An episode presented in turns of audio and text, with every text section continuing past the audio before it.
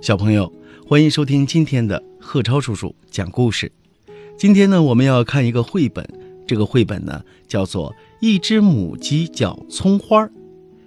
这个绘本呢由浙江少年儿童出版社出版，作者呢是方素珍阿姨。一只叫做葱花的母鸡呀，它特别喜欢帮助朋友。有一天呢，黑公鸡要去买东西，让它保管钥匙。接着呢。大脚丫要去游泳，又来让他照顾宝贝蛋。可是等两个人回来要东西的时候，母鸡葱花却不记得别人委托他保管的钥匙和宝贝蛋藏在哪儿了。这可怎么办呢？我们来看这个故事。母鸡葱花很喜欢帮助朋友。有一天呢，黑公鸡来拜托他：“我要出去买东西。”你可以帮我保管一下鸡窝的钥匙吗？呃，没问题，我会把钥匙放在最安全的地方。于是呢，黑公鸡放心的出门了。母鸡葱花呢，就把钥匙放进了一个花盆里。嘿嘿，我的钥匙放在最美丽的花盆里，就不会弄丢了。过了一会儿，大脚丫儿也来拜托他。啊。我要去游泳，你可不可以帮我照顾这个宝贝蛋？没问题，我会把宝贝蛋放在最安全的地方。于是呢，大脚丫把宝贝蛋交给了葱花母鸡，它放心的去游泳了。葱花母鸡有很多五颜六色的篮子，它把大脚丫给它的宝贝蛋放进其中一个篮子里。为他盖上一条柔柔软软的毛巾。他轻轻地拍了拍宝贝蛋，笑眯眯地说：“哎，这个颜色的篮子可最适合可爱的宝贝蛋了。”忙完之后呢，葱花母鸡呢想坐下来好好休息一下，它把眼镜架在头顶，闭上眼睛，睡了过去。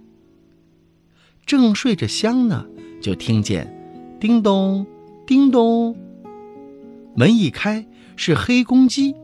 他很礼貌地说：“葱花，我来拿我的钥匙。”啊，好，好，好。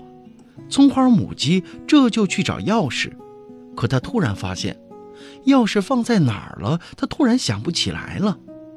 正在他手忙脚乱找钥匙的时候，门铃又响了，“叮咚。”叮咚，门一开，原来是大脚丫。他很礼貌地说：“葱花，我来拿我的宝贝蛋。”葱花母鸡跳过来跳过去的说：“哎呀，呃，好，好，好，我找找看，我找找看。”葱花母鸡急坏了，他把家里每一个角落都找遍了。糟糕了，钥匙不见了！天哪，宝贝蛋也不见了！葱花母鸡急得团团转，我我是个大近视，我要戴眼镜才能找东西。可是我的眼镜也不见了，我明明把它放在最安全的地方了呀。黑公鸡看着葱花母鸡，哎，你别急，你的眼镜不是在你的头顶上吗？葱花母鸡一伸手摸到了眼镜，不好意思地笑了。啊，对对嘛，我就记得放在最安全的地方。他立刻戴上眼镜，先去找钥匙。葱花母鸡一拍脑袋说：“哎呀，我想起来了，呃，钥匙好像藏在花盆里。可是哪一个花盆呢？”葱花母鸡找啊找，找得满头大汗。原来呀。钥匙呢，藏在玫瑰花的花盆里。这时候，大脚丫可有点急了：“葱花，那我的宝贝蛋呢？”葱花母鸡看了看大脚丫：“你、你、你放心，我把它放在最安全的地方，呃，好像是篮子里，不会被偷走的。”然后呢，葱花母鸡把每个篮子都翻开来看一看。哦。我想起来了，宝贝蛋在黄色的篮子里。